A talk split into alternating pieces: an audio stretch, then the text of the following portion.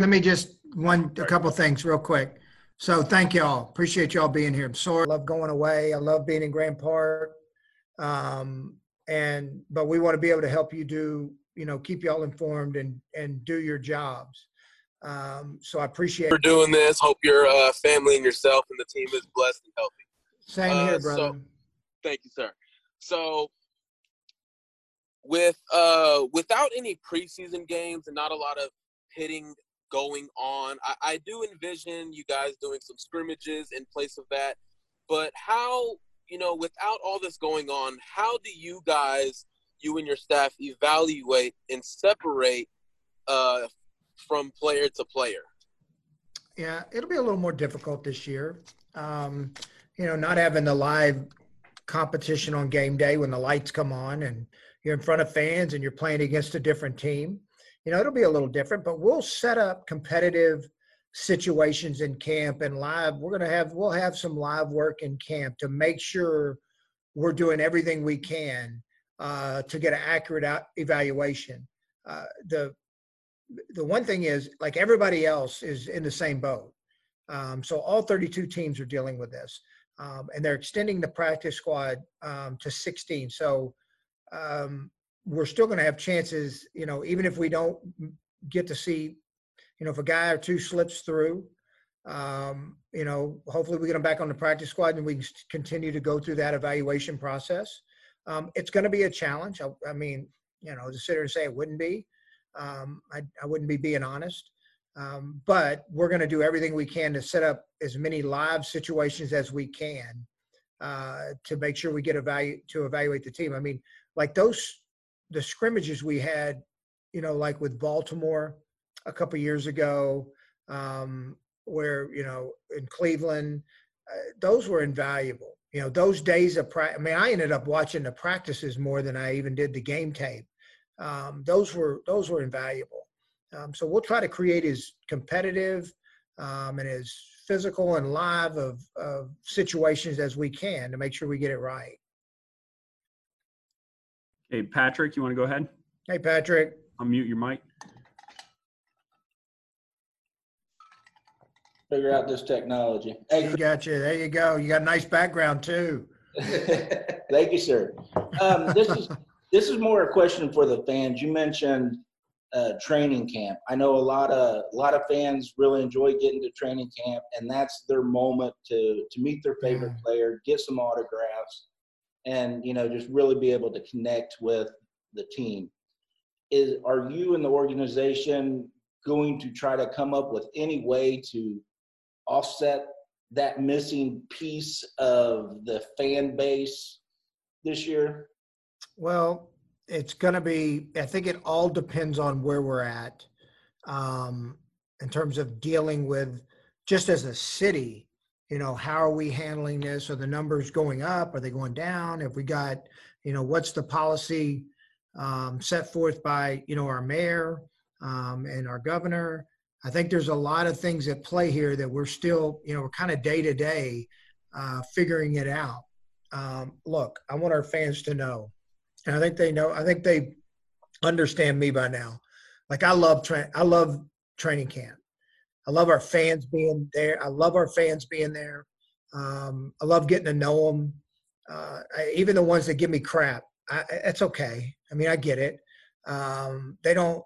They, that doesn't bother me. I mean, you're a fan. I'd rather you give me crap than not say anything at all. Um, so, if I think it all depends on what's going on. Uh, here going forward. We're day to day. Uh, but just know this, you know, eventually we will get back to some normalcy. Um, and training camp will always be a big part of what we do. Um, and Grand Park still, we still got a long time left on the deal with Grand Park, and we look forward to being back out there next year um, and doing everything we can to uh, to let our fans come and see our players, uh, you know, see the guys that they root for on TV.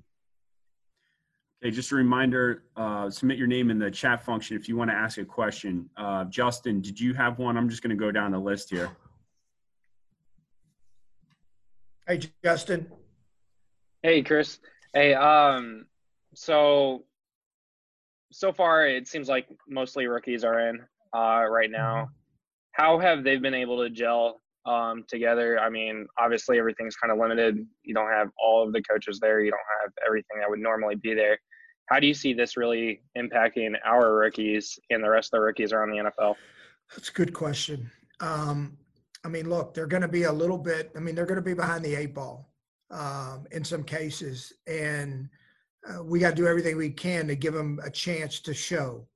Um, but saying that, they've had all off season in terms of mentally being able to work. So from a playbook standpoint, now you got to get reps. But from a playbook standpoint, they understand. I brought up the example earlier uh, when I was talking with you know our local media about Darius Leonard didn't go through one rep in off season, none. He hurt. He had a quad, and so he didn't he didn't have one rep May June um, during OTAs off season work, and you know he showed up in training camp and was defensive player of the year. So good players rise to the they rise to the occasion, and they're going to rise to the top. Um, and guys mentally, the mental part is the hardest. You know, that's the that's the hardest part for these guys because it's all new and it's so much. But if they stayed on top of it, I'm proud of the way they're all good in good physical shape. Our strength staff did an unbelievable job getting them, making sure they had programs and following them and making sure they were doing what they needed to do. So they all came back in really good shape, um, ready to hit training camp running. And look, college college football does this every year. They you know they don't have any. They, line up and play. I mean, you know, they practice, they go through camp, and then they line up and play in games that count. Um, and that's kind of the where we're going to be at. Um, so yeah, are they behind a ball a little bit? Yes, but I, I don't think it's something that is just going to be debilitating. You know, for for all of them or for many of them. All right, Luke, do you want to jump in? Hey, Luke. Hey, Luke, we're having trouble hearing you. Okay, I see your question on the chat. So, Chris, Luke wants to know uh, about your confidence in the offensive line depth. Well, I mean, look, we lost some guys. Um, it's hard. To, you can't keep everybody. You know, with Joe Haeg, uh, you know, going over to Tampa. Um, but that's a, that's an area of emphasis for us this off seat. You know, this uh, training camp. Um, and you know, we got to see the guys that come through. You know, we drafted Danny Pinter, um, who we really like. Um, let's see if he can be the you know the backup interior swing guy. Uh, Le'Raven, let's see if Le'Raven takes another step. Eldrenkamp, um, these guys have got to you know compete um, and get better, which we think they can do. Um, and then we'll always be looking. We got some guys on the roster that you know we signed. We just haven't seen them yet. Chaz Green, who's played in the league. Um, you know, we we we signed a guy after the season from Buffalo, Hittner, that uh, we think's got some real talent. Um, and so we'll just see how it shakes out. Um, and and by the time the season starts and we get into the first month, um, we think we'll find a way to find you know who's six, seven, eight, nine are, um, and even ten um, by the time we get about a month into the season.